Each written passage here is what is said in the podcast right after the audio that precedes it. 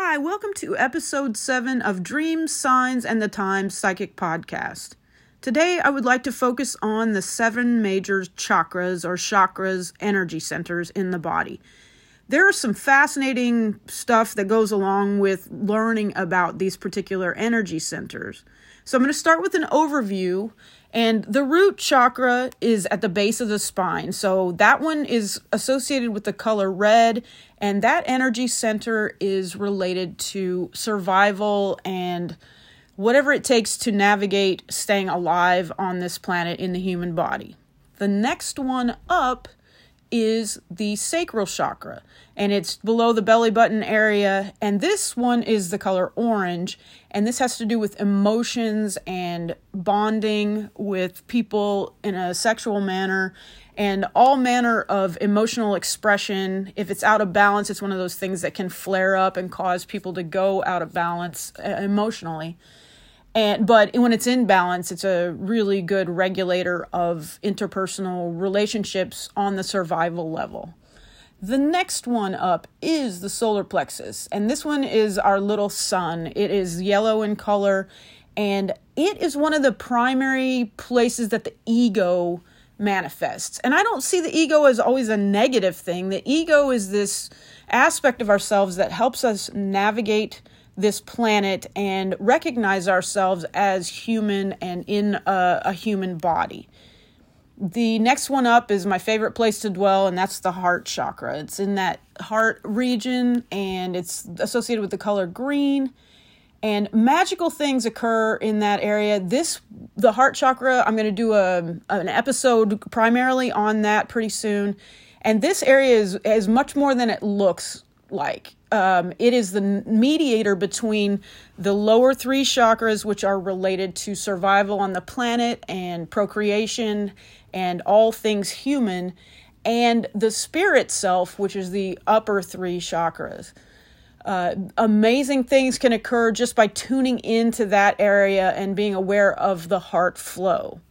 The next one up is the throat chakra, and it's lightish blue, kind of the, the day sky color. And it is really one of these things that you wouldn't think is such a spiritual thing because communication, when we speak with each other, you know, back and forth all day long via text or in person or telephone or video chat or whatever, we think, oh, we're just talking to people. But there is a miraculous spiritual event that occurs in every single communication that a person has with another person or an animal or or anything.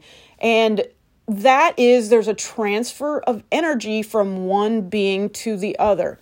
When you look at that objectively, oh my god, it's like shit, we're we're magically transferring an energy, a message from one being to another via communication. And it is definitely a spiritual experience that we kind of take for granted in general. The next one up is a really fun, amazing, deep chakra area, and that is the third eye. It's associated with the pineal gland in the brain, and I see it as a radio transmitter and a radio receiver. One of the things about psychic experience that people don't talk about is a lot of times we're transmitting, which is a yang, in the yin yang way of looking at things, uh, expression of psychic experience. You can project into people's dreams through this area, and that means you would be transmitting information a lot of times we're very focused on the yin part of that, which is receiving information psychically, but they all occur in this area. It's also where dreams happen, and if you are clairvoyant, primarily or you know that's one of the things ways you get psychic in- information is visually then this occurs a lot of times in that third eye area the next one up is the crown chakra, and that's where spirituality comes to fruition in the human experience, and it's the color purple. People talk about a uh, an eighth chakra above 18 inches above the head that is associated also with the connection with the soul. So those those areas tend to, to work really well together. So the chakras, what are they? They're energy centers, but there's some stuff that that has come up in in my psychic travels that has led me to believe that they are more than just these energy centers. I believe that they remain consistent through people's different lifetimes. Now, I know this means that a person has to believe in reincarnation in order to uh, come to that conclusion, but for the sake of argument, I'm going to say that there is such a thing as reincarnation and that these energy centers store the energy signature and effects of certain events in past lives in such a way that we carry them through the lifetimes. Now, this begs a lot of questions about how they relate to the Akashic records, also. So, the Akashic records are the records of everybody's energy signature from their lifetime that can be accessed through akashic readings and and spiritual experiences. So all this information eh, from these events that have occurred has been translated through the chakra areas into the akashic records. So a lot of times when we're carrying stuff over lifetimes into our current lifetime that we need to overcome some clues about that can be stored in the chakra areas. So it behooves us to explore these things and find out, you know, what condition our chakras are in and which ones give us issues sometimes or, you know, that something that we need to focus on.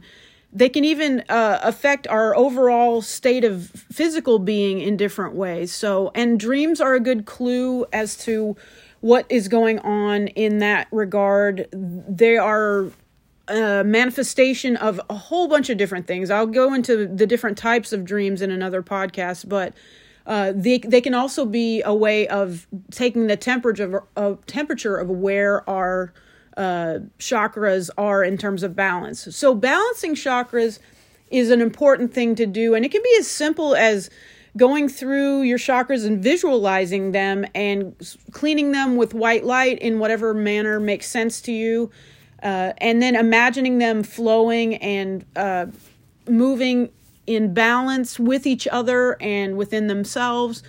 And it, it doesn't take a lot to get those in balance. And there are a lot of benefits, both um, spiritually, mentally, and physically, from maintaining a certain balance with that.